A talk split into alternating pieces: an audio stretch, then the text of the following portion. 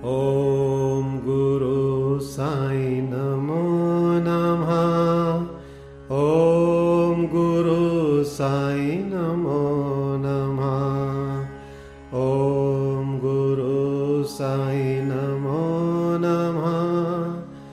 ॐ गुरु साई नमो नमः।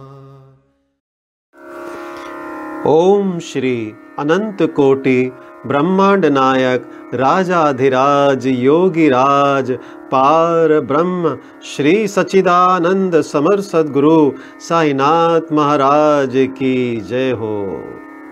हे बाबा, हे साईं, आज श्री साईं सचरित्र का अध्याय 41 का पठन होने जा रहा है। हे बाबा, आशीर्वाद दें, ये अध्याय हम सब के लिए हितकारी हो, हमारे हृदय में उतरे। आइए शुरू करते हैं अध्याय 41 चित्र की कथा, चिंदियों की चोरी और ज्ञानेश्वरी के पठन की कथा। गत अध्याय में वर्णित घटना के नौ वर्ष पश्चात अली मोहम्मद हेमाट पन से मिले और वह पिछली कथा निम्नलिखित रूप में सुनाई। एक दिन बम्बई में घूमते फिरते मैंने एक दुकानदार से बाबा का चित्र खरीदा। उसे फ्रेम कराया और अपने घर, यानी मध्य बम्बई की बस्ती में लाकर दीवार पर लगा दिया। मुझे बाबा से स्वाभाविक प्रेम था, इसलिए मैं प्रतिदिन उनका श्री दर्शन किया करता था। जब मैंने आपको यानी हेमाड पंत को वह चित्र भेंट किया, उसके तीन माह पूर्व मेरे पैर में सूजन आने के कारण शल्य चिकित्सा भी हुई थी। मैं अपने साले नूर मोहम्मद के यहाँ पड़ा हुआ था। खुद मेरे घर पर तीन माह से ताला लगा था और उस समय वहाँ पर कोई ना था। केवल प्रसिद्ध बाबा अब्दुल रहमान, मौलाना साहेब मोहम्मद हुसैन, साईं बाबा ताजुद्दीन बाबा और अन्य संत चित्रों के रूप में ही वहाँ विराजमान थे, परंतु कालचक्र ने उन्हें भी ना छोड़ा। मैं वहाँ बम्बई में बीमार पड़ा हुआ था तो मेरे, फिर मेरे घर में उन लोगों, यानी फ़ोटो को कष्ट क्यों हो, ऐसा समझ में आता है कि वे भी अवागमन, यानी जन्म और मृत्यु के चक्कर से मुक्त नहीं हैं। अन्य चित्रों की गति तो उनके भाग्यानुसार ही हुई, परंतु केवल श्री साईं बाबा का ही चित्र कैसे बच निकला, इसका रहस्योद्घाटन अभी कोई नहीं कर सका है। इससे श्री साईं बाबा की सर्वव्यापकता और उनकी असीम शक्ति का पता चलता है। कुछ वर्ष पूर्व मुझे मोहम्मद हुसैन थारिया टोपड़ से संत बाबा अब्दुल रहमान का चित्र प्राप्त हुआ था, जिसे मैंने अपने साले नूर मोहम्मद पीर भाई को दे दिया, जो गत आठ वर्षों से उसकी मेज पर पड़ा हुआ था। एक दिन उसकी दृष्टि इस चित्र पर पड़ी, तब उसने उसे फोटोग्राफर के पास ले जाकर उसकी बड़ी फ़ोटो बनवाई और उसकी कापियाँ अपने कई रिश्तेदारों और मित्रों में वितरित की। उनमें से एक प्रति मुझे भी मिली थी, जिसे मैंने अपने घर की दीवार पर लगा रखा था। नूर मोहम्मद संत अब्दुल रहमान के शिष्य थे। जब संत अब्दुल रहमान साहब का आम दरबार लगा हुआ था, तभी नूर मोहम्मद उन्हें उनकी वह फ़ोटो भेंट करने हेतु उनके समक्ष उपस्थित हुए। फ़ोटो को देखते ही वे अति क्रोधित हो नूर मोहम्मद को मारने दौड़े तथा उन्हें बाहर निकाल दिया। तब उन्हें बड़ा दुख और निराशा हुई। फिर उन्हें विचार आया कि मैंने इतना रुपया व्यर्थ ही खर्चा किया, जिसका परिणाम अपने गुरु के क्रोध और अप्रसन्नता का कारण बना। उनके लिए गुरु मूर्ति पूजा, उनके गुरु मूर्ति पूजा के विरोधी थे। इसलिए वे हाथ में फ़ोटो लेकर अपोलो बंदरगाह पहुँचे और एक नाव किराए पर लेकर बीच समुद्र में वह फ़ोटो विसर्जित कराए। नूर मोहम्मद ने अपने सब मित्रों और संबंधियों से भी प्रार्थना कर सब फ़ोटो वापस बुला लिए। कुल छः फ़ोटो थे और एक मछुए के साथ, एक मछुए के हाथ से बांद्रा के निकट समुंदर में विसर्जित करा दिया। इस समय मैं अपने साले के घर पर ही था। तब नूर मोहम्मद ने मुझसे कहा कि यदि तुम संतों के सब चित्रों को समुद्र में विसर्जित करा दोगे तो तुम शीघ्र स्वस्थ हो जाओगे। यह सुनकर मैंने मैनेजर मिता मेहता को अपने घर पर भेजा और उसके द्वार, उसके द्वारा घर में लगे हुए सब चित्रों को समुंदर में विसर्जित कर दिया। दो माह पश्चात जब मैं अपने घर वापस लौटा तो बाबा का चित्र पूर्ववत लगा देखकर मुझे महान आश्चर्य हुआ। मैं समझ ना सका कि मेहता ने अन्य सब चित्र तो निकाल कर विसर्जित कर दिए, पर केवल यही चित्र कैसे बच गया? तब मैंने तुरंत ही उसे निकाल लिया और सोचने लगा कि कहीं मेरे साले की दृष्टि इस चित्र पर पड़ गई तो वह इसकी भी इतिश्री कर देगा। जब मैं ऐसा विचार कर ही रहा था कि इस चित्र को कौन अच्छी तरह संभाल कर रख सकेगा, तब स्वयं श्री साईं बाबा ने सुझाया कि मौलाना इसमु मुजावर के पास जाकर उनसे परामर्श करो और उनकी इच्छा अनुसार ही कार्य करो। मैंने मौलाना साहब से भेंट की और सब बातें उन्हें बतलाई कुछ देर विचार करने के पश्चात वे निर्णय पर पहुँचे कि इस चित्र को, यानी आपको हेमाड पंत को ही भेंट करना उचित है, क्योंकि केवल आप ही इसे उत्तम प्रकार से संभालने के लिए सर्वथा सत्यपात्र हैं। तब हम दोनों आपके घर आए और उपयुक्त समय पर ही यह चित्र आपको भेंट कर दिया। इस कथा से विदित होता है कि बाबा त्रिक्याल ज्ञानी थे। और कितनी कुशलता से समस्या हल कर भक्तों की इच्छाएँ पूर्ण किया करते थे।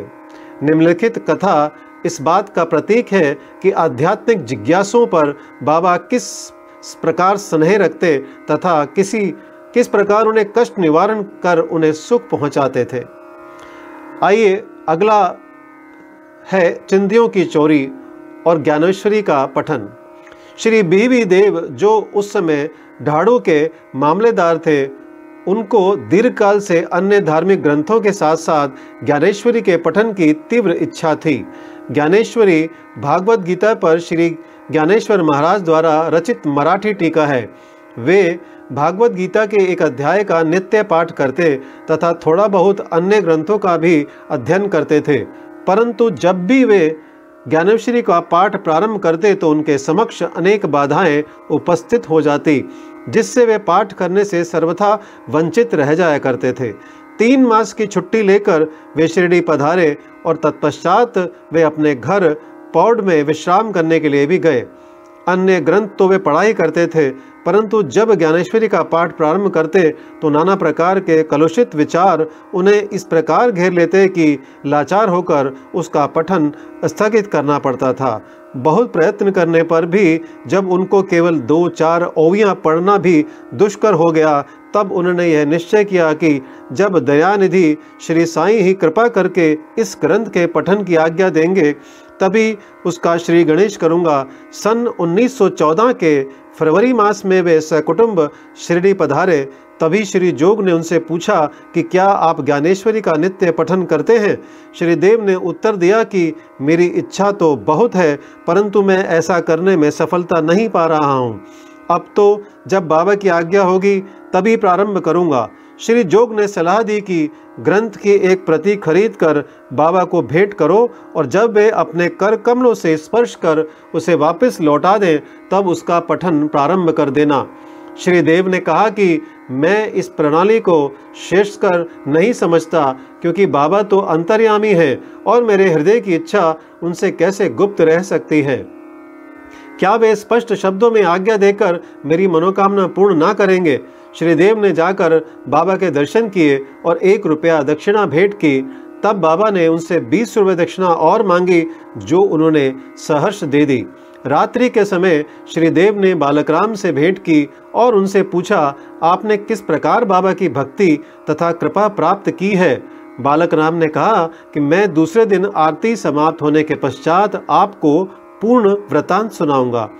दूसरे दिन जब श्री देव साहब दर्शनार्थ मस्जिद में आए तो बाबा ने फिर बीस रुपये दक्षिणा मांगी, जो उन्होंने सहर्ष भेंट कर दी। मस्जिद में भीड़ अधिक होने के कारण वे एक और एकांत में जाकर बैठ गए। बाबा ने उन्हें बुलाकर अपने समीप बैठा लिया। आरती समाप्त होने के पश्चात जब सब लोग अपने घर लौट गए, तब श्री देव ने बालकराम से भेंट कर उनसे उनका पूर्व इतिहास जानने की जिज्ञासा प्रकट की, तथा बाबा द्वारा प्राप्त उपदेश और ध्यानादि के संबंध में पूछताछ की। बालक राम इन सब बातों का उत्तर देने ही वाले थे कि इतने में चंदू कोड़ी ने आकर कहा कि श्री देव को बाबा ने याद किया है। जब देव बाबा के पास पहुँचे तो उन्होंने प्रश्न किया कि वे किससे और क्या बातचीत कर रहे थे। श्री देव ने उत्तर दिया कि वे बालक राम से उनकी कीर्ति का गुणगान श्रवण कर रहे थे। तब बाबा ने उनसे पुनः पच्चीस रुपये दक्षिणा मांगी, जो उन्होंने सहर्ष दे दी। फिर बाबा उन्हें भीतर ले गए और अपना आसन ग्रहण करने के पश्चात उन पर दोषारोपण करते हुए कहा कि, मेरी अनुमति के बिना तुमने मेरी चिंदियों की चोरी की है। श्री देव ने उत्तर दिया, भगवान, जहाँ तक मुझे स्मरण है, मैंने ऐसा कोई कार्य नहीं किया है, परंतु बाबा कहाँ मानने वाले थे? उन्होंने अच्छी तरह से ढूँढने को कहा। उन्होंने खोज की, परंतु कहीं कुछ भी ना पाया। तब बाबा ने क्रोधित होकर कहा कि तुम्हारे अतिरिक्त यहाँ और कोई नहीं है। तुम ही चोर हो। तुम्हारे बाल तो सफ़ेद हो गए हैं और इतने वृद्ध होकर भी तुम यहाँ चोरी करने आए हो। इसके पश्चात बाबा आपे से बाहर हो गए और उनकी आँखें क्रोध से लाल हो गई। वे बुरी तरह से गालियाँ देने लगे और डांटने लगे। देव शांतिपूर्वक सब कुछ सुनते रहे। वे मार पड़ने की भी आशंका कर रहे थे। फिर एक घंटे के पश्चात ही बाबा ने उनसे वाड़े को लौटने को कहा। वाड़े लौटकर उन्होंने जो कुछ हुआ था, उसका पूर्ण विवरण जोग और बालक राम को सुनाया। दोपहर के पश्चात बाबा ने सबके साथ देव को भी बुलाया और कहने लगे कि शायद मेरे शब्दों ने इस वृद्ध को पीड़ा पहुंचाई होगी। इन्होंने चोरी की है और इसे ये स्वीकार नहीं करते हैं। इन्होंने देव से पुनः बारह रुपये दक्षिणा मांगी, जो उन्होंने एकत्र करके सहर्ष भेंट करते हुए उन्हें नमस्कार किया। तब बाबा देव से कहने लगे कि, तुम आजकल क्या कर रहे हो? देव ने उत्तर दिया, कुछ भी नहीं। तब बाबा ने कहा, प्रतिदिन पोथी, ज्ञानेश्वरी का पाठ किया करो, जाओ वाड़े में बैठकर क्रमशः नित्य पाठ करो और जो कुछ भी तुम पढ़ो, उसका अर्थ दूसरों को प्रेम और भक्ति पूर्वक समझाओ। मैं तो तुम्हें सुनहरा शेला, दुपट्टा भेंट देना चाहता हूँ, फिर तुम दूसरों के समीप चिंदियों की आशा से क्यों जाते हो? क्या तुम्हें यह शोभा देता है? पोथी पढ़ने की आज्ञा प्राप्त करके देव अति प्रसन्न हुए। उन्होंने सोचा कि मुझे इच्छित वस्तु की प्राप्ति हो गई है और अब मैं आनंद पूर्वक पोथी, यानी ज्ञानेश्वरी, पढ़ सकूँगा। उन्होंने पुनः साष्टांग नमस्कार किया और कहा कि, हे प्रभु, मैं आपकी शरण में हूँ, आपका अबोध शिशु हूँ, मुझे पाठ में सहायता कीजिए। अब उन्हें चिंदियों का अर्थ स्पष्टता, विदित हो गया था। उन्होंने बालक राम से भी जो कुछ भी पूछा था, वह चिंदी स्वरूप था। इन विषयों में बाबा को इस प्रकार का कार्य रुचिकर नहीं था, क्योंकि वे स्वयं प्रत्येक शंका का समाधान करने को सदैव तैयार रहते थे। दूसरों से निरर्थक पूछताछ करना वे अच्छा नहीं समझते थे। इसलिए उन्होंने डांटा और क्रोधित होते हुए देव ने इन शब्दों को बाबा का शुभ आशीर्वाद समझा तथा वे संतुष्ट होकर घर लौट गए। यह कथा यहीं समाप्त नहीं होती। अनुमति देने के पश्चात श्री, पश्चात भी बाबा शांत नहीं बैठे तथा एक वर्ष के पश्चात वे श्री देव के समीप गए और उनसे प्रगति के विषय में पूछताछ की। 2 अप्रैल सन 1914 गुरुवार को सुबह बाबा ने स्वपन में देव से पूछा कि क्या तुम्हें पोथी समझ में आई? जब देव ने स्वीकारात्मक उत्तर ना दिया तो बाबा बोले कि, अब तुम कब समझोगे? देव की आँखों से टप टप करके अश्रुपात होने लगा, और वे रोते हुए बोले कि, मैं निश्चयपूर्वक कह रहा हूँ कि, हे भगवान, जब तक आपकी कृपा रूपी मेघ वृष्टि नहीं होती, तब तक उसका अर्थ समझना मेरे लिए संभव नहीं है, और यह पठन तो भार स्वरूप ही है। तब वे बोले कि, मेरे सामने मुझे पढ़कर सुनाओ। तुम पढ़ने में अधिक शीघ्रता किया करते हो। फिर पूछने पर उन्होंने अध्यात्म विषयक अंश पढ़ने को कहा। देव पोथी लाने गए और जब उन्होंने नेत्र खोले तो उनकी निद्रा भंग हो गई। अब पाठक स्वयं ही इस बात का अनुमान कर ले कि देव को इस स्वपन के पश्चात कितना आनंद प्राप्त हुआ होगा। श्री देव अभी सन 1944 जीवित हैं और मुझे गत चार पाँच वर्षों के पूर्व उनसे भेंट करने का सौभाग्य प्राप्त हुआ था। जहाँ तक मुझे पता चला है, वह यही हैं। वे अभी भी ज्ञानेश्वरी का पाठ किया करते हैं। उनका ज्ञान अगाध और पूर्ण है। यह उनके साइलीला के लेख से स्पष्ट प्रतीत होता है। तारीख 19 दस उन्नीस श्री सद्गुरु साईनाथ प्रणमस्तु शुभम भवतु। ओम साई राम।